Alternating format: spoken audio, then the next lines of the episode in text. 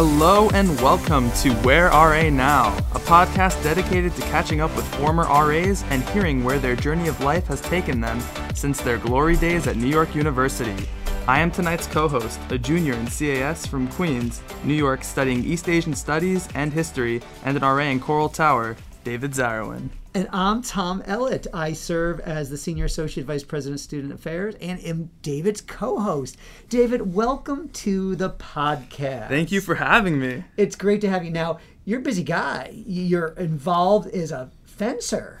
Tell me I a try. little bit about fencing because I'm probably still learning that whole thing. So there are a lot of cool rules and regulations, but actually, I'm looking forward to next month. We're traveling to Charlotte, North Carolina for a national competition. Very cool. So, what got you into doing fencing? Oh, it started in fifth grade. I met my head coach. He came by my middle school and he said, I think you should continue doing this. And I haven't looked back. That's great. And so, you have an upper class area where you're an RA, Coral. Yep. What's it like? Uh, you know, you were an RA, you were a student as a resident, and then you were, you know, second year, you're in an upper class building. A little different than a first year experience being an RA in upper class building. Yeah, I had already been working with freshmen as a college leader in CAS, and I wanted to kind of continue my professional development by working with upperclassmen. I think it's been so rewarding getting to see their experience because the true experience is very different from fire, and I recognize that, and I'm really thankful for the opportunity to be in Coral. It's been a good experience in Coral. with your team. Incredible experience. First semester, I love it. And you're also involved in RA Council. I am indeed. I am the secretary of RA Council. So I get to see you every week. You're so thorough. You're so good. Aren't you sick of me already? No, I'm not. I'm not. I'm not. I'm not. So, do we have a good guest tonight? Oh, we have a fantastic guest tonight. Today, our guest is Mr. Joe Azam, who served as an RA in Goddard between 2000 and 2003 for Anna Schmidt, and then as a GA in Coral Tower between 2003 and 2005. Thanks for being here, Joe. It's a real pleasure having you today. No problem. Happy to be here. Joe, it's been a long time. Tell us a little bit about the journey after leaving NYU. Yeah. So I was there undergrad and grad school, and I left in 05 to go to law school in California at UC Hastings. So I did that a couple of years. Then I kind of started on my on my path. So I'm a practicing lawyer now.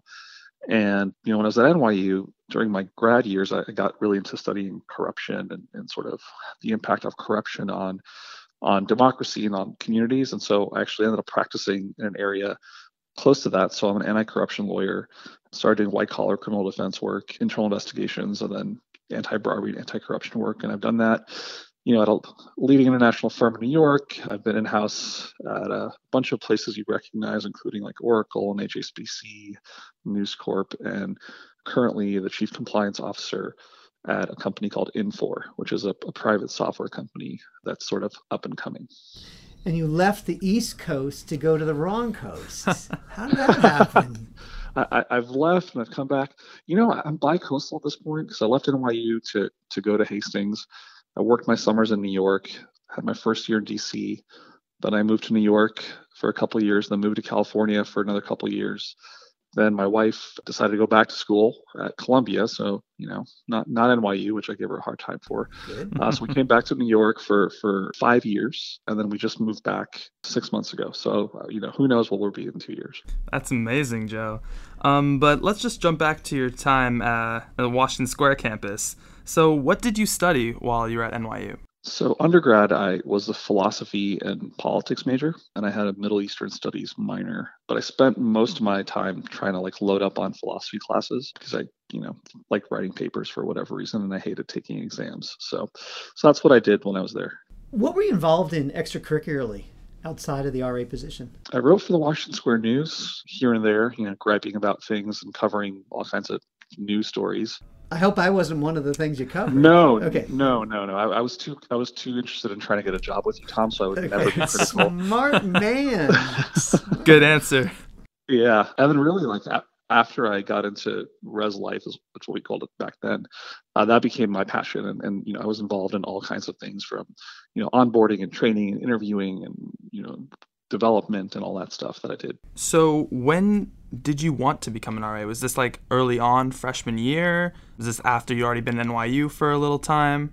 Yeah, pretty early on. So I actually transferred to NYU for my first year, and so community was really important to me as a transfer student. And so I, you know, I had my first RA was actually abroad at NYU in, in Buenos Aires, which I don't even know if it exists anymore. And he was great, right? He was really great about developing community. He became a good friend of mine. And I came back and I'm like, oh, I want to be a part of that. And so I started looking into that. Um, I lived in Goddard as a resident, right, when I came back from being abroad had an okay RA, not super, not terrible, but that also was helpful in sort of getting me to think about like what I'd want to do. So I went for it, and you know it was very competitive. I, am proud to say that I was actually waitlisted, but hustled my way into a job, and then never looked back. That idea of community, you know, as RA is so important to all of us because we really want to establish a solid community with our residents. So, what kind of relationships did you have and form with your residents? just to set the context, right? I mean, when I was a sophomore or junior, really, it was like post 9 11, right? So during those times, RAs were really, really critical. And then when I became an RA and when I was a GA, we had some really tragic on campus incidents as well. So I, throughout my sort of journey there, the idea of being sort of the glue was very important. And so I had a hall full of freshmen, mostly women, which was actually interesting because it was a unique thing for my floor. And so I had to, you know, think about how to how do I connect with them, you know, being three years older and obviously, you know, having different interests. And we kind of came up with the idea of a community three, which sounds kind of corny, but people bought into it. And we had open doors. We spent a lot of time together, sort of eating socializing and i try to kind of come up with interesting different things to do in new york for them aside from the general you know let's feed you and give you entertainment to get them to kind of get to know the city a little bit more and also sort of trust themselves which i think was important given that you know a lot of them were freshmen that had never been in new york before. You're talking about how you engage with community. What role did dialogue play in it and how if so now does dialogue play a role in community for you dialogue was critical, particularly in that setting where, you know, it's close quarters, high stress, high hormones, sometimes high tension. And so kind of staying in conversation with people was a lot of what I encourage people to do to resolve conflicts in a way that didn't involve me, right? So for my residents, our kind of agreement was like, here are the really critical policies, right? So if you violate them, I'm going to have to do something about it. And then here's a bunch of stuff that's just quality of life stuff that I actually prefer that you navigate on your own. And the way you could navigate that is through conversation. And trust me, it's better when you're talking to each other than you know having me get involved. I kind of do that now.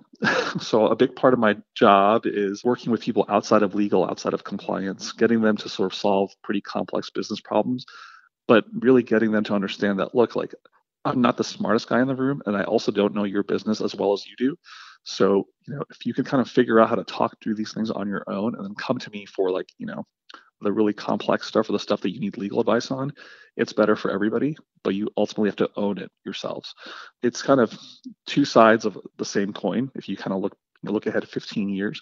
But some of that skill of encouraging conversation, trying to de-escalate things, and getting people to sort of stay committed, right, to resolving things regardless of how tense or heated they get is sort of a, a, common thread. I'm sure that learning how to have proper dialogues has been incredibly useful. Are there any other skills that you've carried on into your role today that you gained from the RA and GA positions? Yeah, so a big part of my job actually is training. So I develop training, I deliver training on anti-corruption, on internal investigations, on how to not break the law across the world, right? So I've done it North America, South America, Europe, Asia, Africa, Australia soon and um, so sort of communicating and training is, is, is kind of one bucket. I know those are two different things but that's the biggest piece.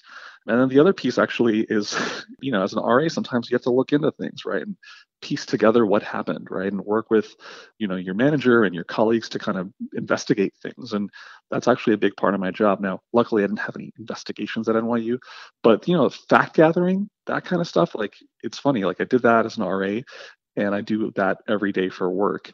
And some of that skill, including discretion and judgment, like all that stuff, I think started back then. So, what got you to choose to do work in the field that you started with in terms of this investigation and, and, and looking at really finding justice, right? That's what it sounds like. You know, you wanted to do the right thing. Yeah, doing the right thing is actually a big part of it, Tom. So I went to law school wanting to be like a human rights lawyer, international lawyer, and I got there and I'm like, okay, well, you know, international law is like a thing, but it's not like being an international lawyer is not a thing. But I still, you know, had a strong interest in kind of finding a way to do that. But to be honest, I had a ton of debt, right? Remember, I went to NYU uh, and I also went to, to law school. So I wanted to work in the private sector and I, I wanted to work with companies to help them be better corporate citizens.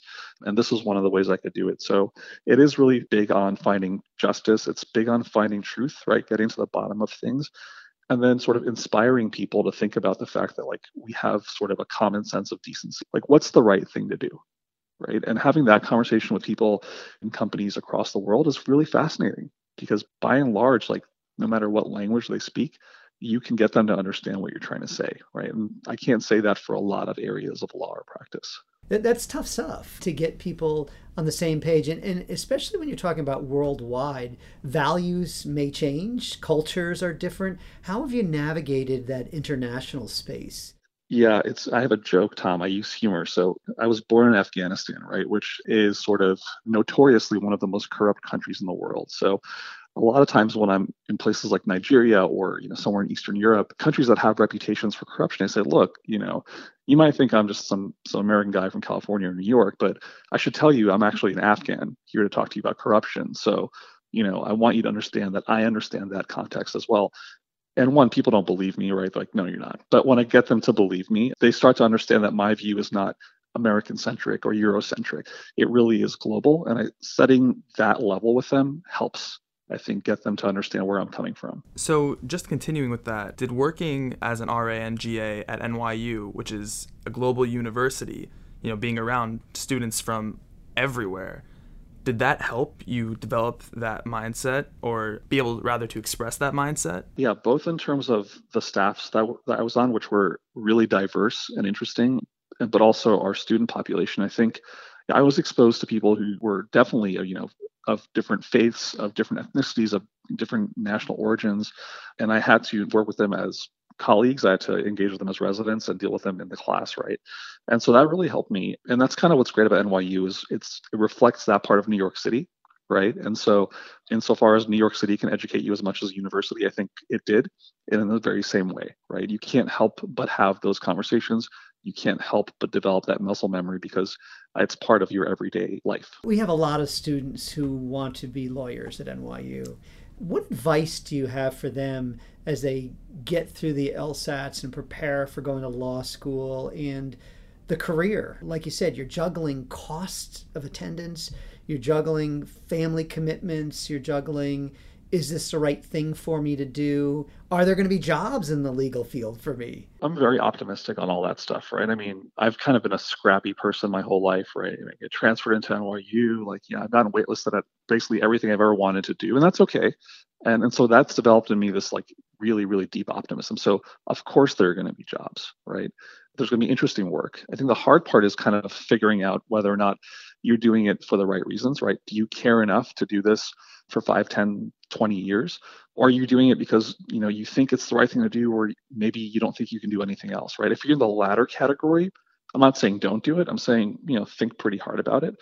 But if you're not in that category, you know, I, I, think that the two biggest things for me have been sort of resilience, because whether you're at the top of your class, the middle, or the bottom, like you're gonna have someone that's gonna say no to you, right? That's happened to me my whole career. So how do you get past that? And it could be that you know your top 10 schools say no to you. How do you get past that? And then two is really kind of be mindful of your reputation. And I think anybody who ends up going to law school, if they have a good professor on their first day that's the first thing to tell you, right? Is like the, your most valuable commodity as a lawyer is your reputation and your word. And that kind of starts in law school. I have plenty of people who I went to law school with who I'm in touch with, but I would not give business to or work with. And that's because 10 years ago, we had an interaction where I'm like, I don't know if I can count on that person. And so now they're a partner at a big firm and they're trying to get business for me. And I respond to their emails, but in the back of my head, I'm like, unless I really, really have to go with you, you know, I'm not going to. So the reputational stuff really matters. And I think some people wait until sort of they start working to pay attention to that. But my big advice is if you haven't already started, to start before you start law school. A follow up question on the whole area of resiliency. So, as you kind of reflect on your own journey, is there a moment or is there something in the DNA or is there something you practice that gives you this resiliency? Because I look at college students today and all of the things that are facing them. And it's really one of the things, skills that we want to develop most in students, that they have to find the wherewithal within themselves to make it through that day, make it through that class, make it through that next challenge they have.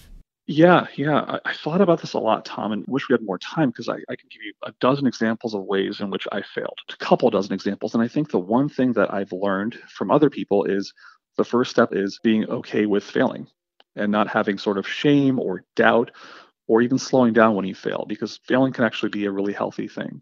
And once you do that, I think, and you think about what failure means, right, which means like try again, it kind of becomes the standard thing to do, which is to keep knocking on a different door or you know get your job the way i did which was like through guerrilla warfare right i camped out outside of interviews basically for an entire day until like and that's not because i don't think i could have gone another way but there are a finite number of opportunities and probably an infinite number of really interesting people in the world and so, kind of being a little bit um, unorthodox in your approach sometimes helps too. I have to say that as a current NYU student, you know, I mirror a lot of the feelings that Tom expressed, and I really appreciate the advice that you're giving us because, you know, this is a different landscape than it was five years ago, of course, 10.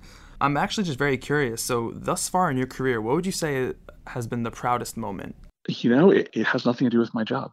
I was actually involved in a book project that I think I was able to do because of you know my work as a lawyer and it was sort of a, a book of refugee stories that this Pulitzer Prize winning author Viet Nguyen had put together. And I, I, got to work on this book and I had an essay in this book with all these amazing people. And I think one of the reasons I was able to do that is sort of the writing and the skill I've developed as a lawyer.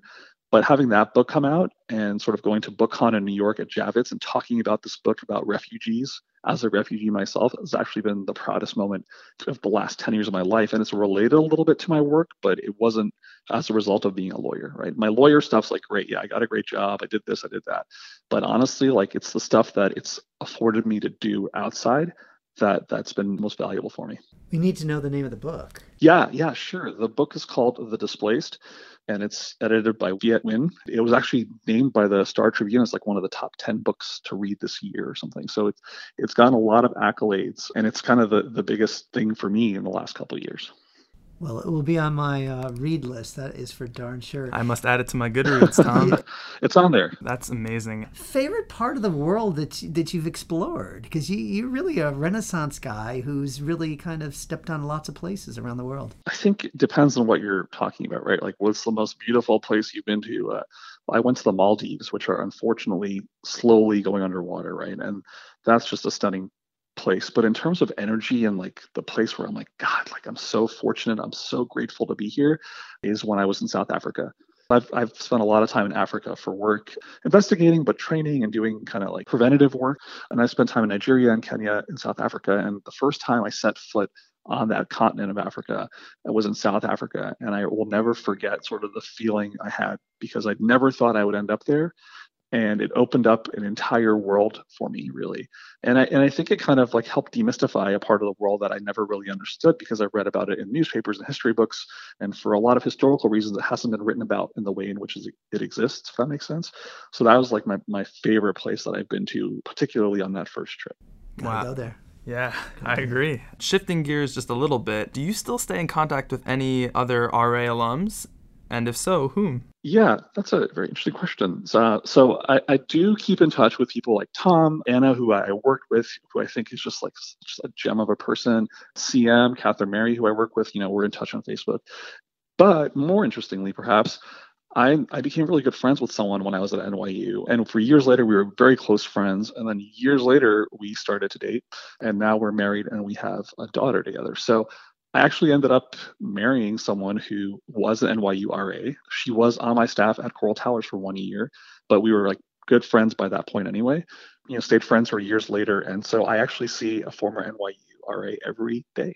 Can you tell us her name? Because I feel like we want to give this shout out to her, right? shout out to Jenny Pierce. Jenny Pierce, as I am now who worked at uh, Second Street and then Coral Towers when she was there.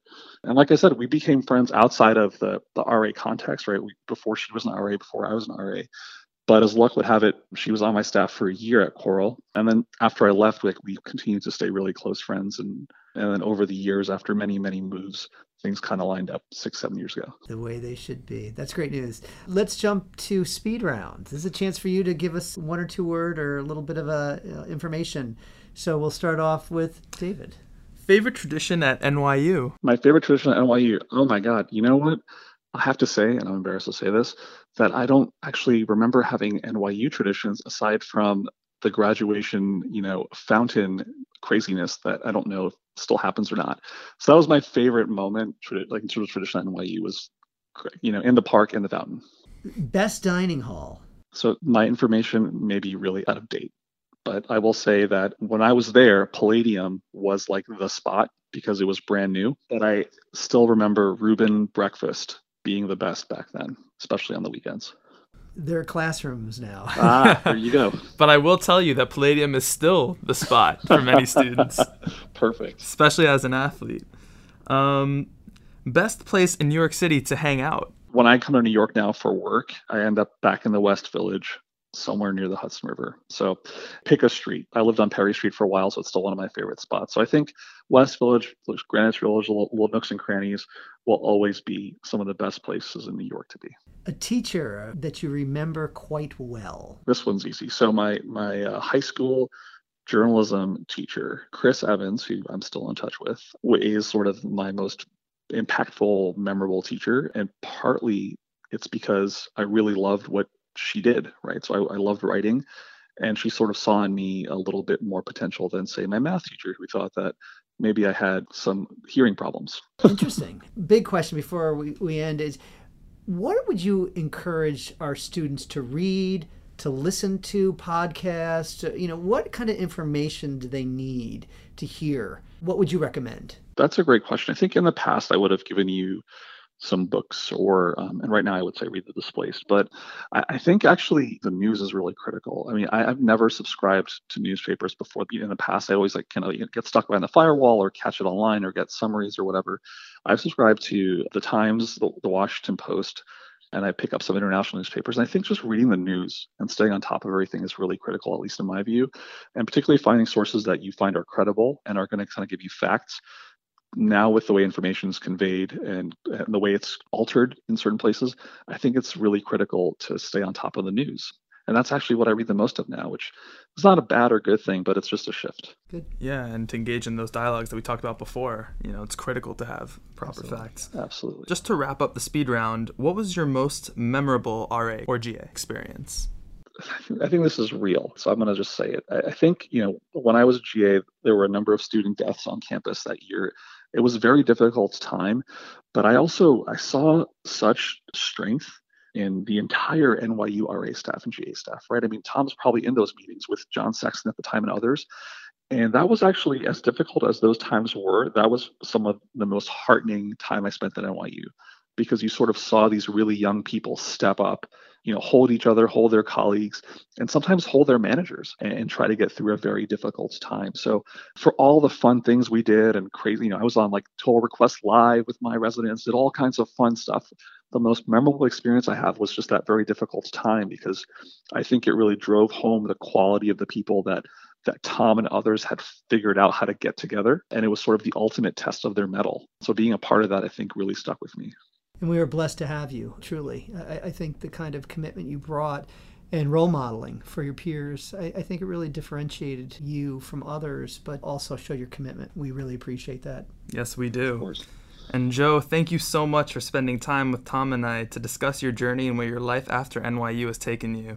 As always, thanks to our listeners who can stay connected with RA alums who are living the dream school alumni version life.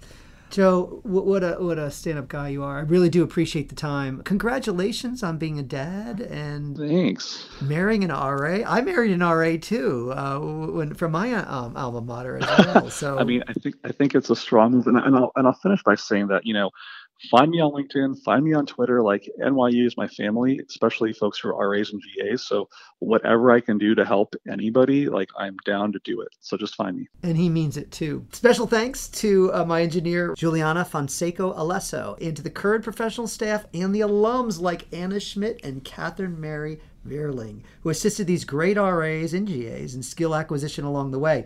If you like today's show, look for more content on the website. And if you want to know more about the RA's favorite books, go to whattheyreading.blogspot.com.